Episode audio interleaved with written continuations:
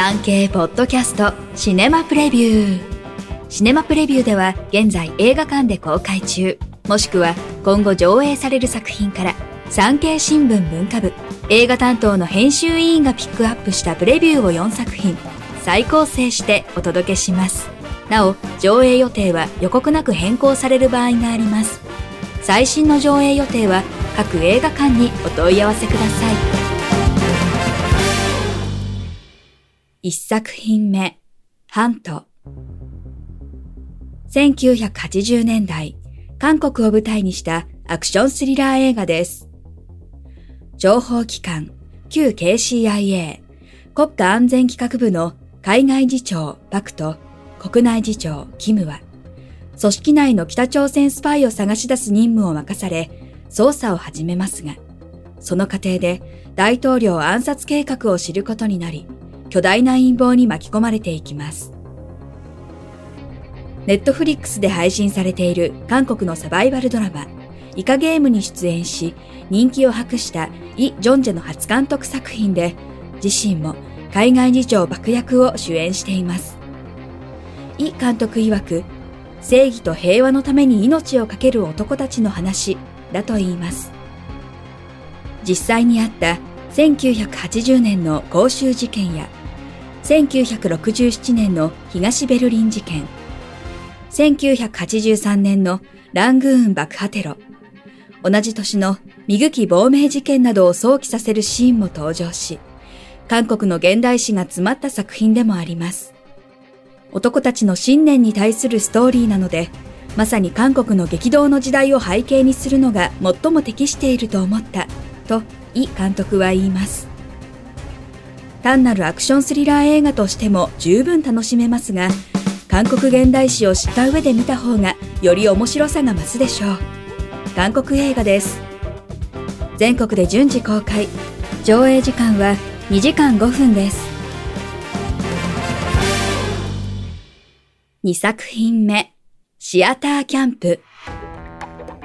シアターキャンプとは、アメリカの子供たちが夏休みなどを利用して合宿スタイルで演劇などを学ぶ場のことを言います。そのキャンプを舞台にドキュメンタリータッチで描いたコメディドラマです。人気演劇スクールのシアターキャンプの開校直前に校長が昏睡状態に。演劇に関心がない息子が継いだものの、実は経営破綻寸前。スクール存続のため、新作ミュージカル上演を目指しますが、発表までに残された時間は3週間。果たして上演できるのでしょうか？監督は、ブックスマート、卒業前夜のパーティーデビューの俳優、モリー・ゴードンとニック・リーバーマンが務めました。ゴードンは脚本に加えて出演も手掛けています。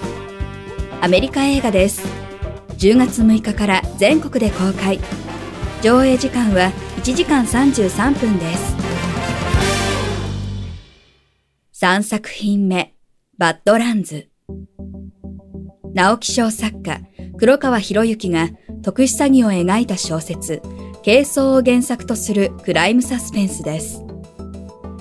オレオレ詐欺の受け子のリーダー、安藤桜演じるネリと山田涼介演じる弟のジョー。二人はある夜、思いがけず大金を手にしたことから、様々な巨悪に追われます。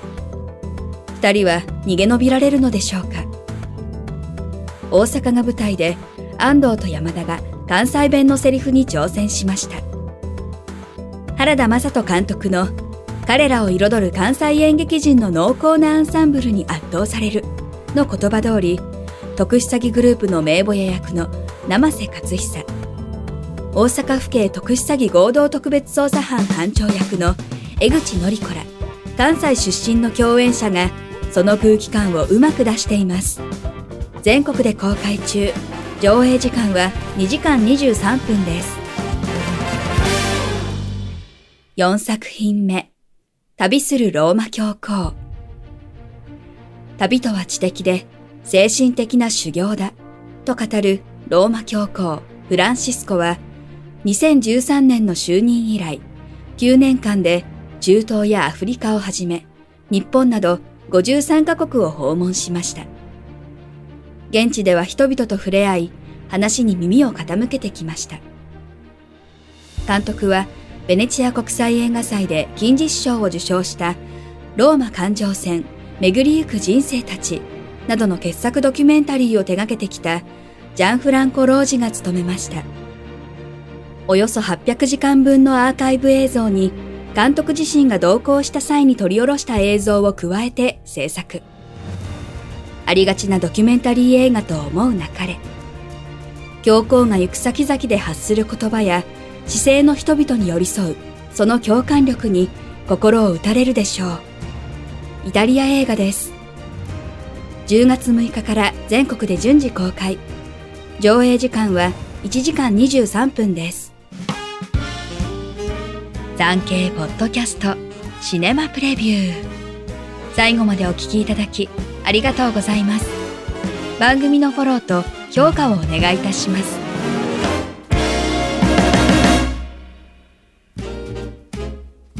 ウェブ、産経ニュースのエンタメページでは映画に関するニュースのほか、テレビ、演劇、芸能に関する情報など最新ニュースを毎日アップしています。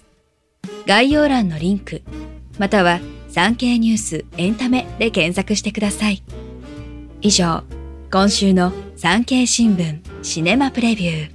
ナビゲーターは徳重みどりでした。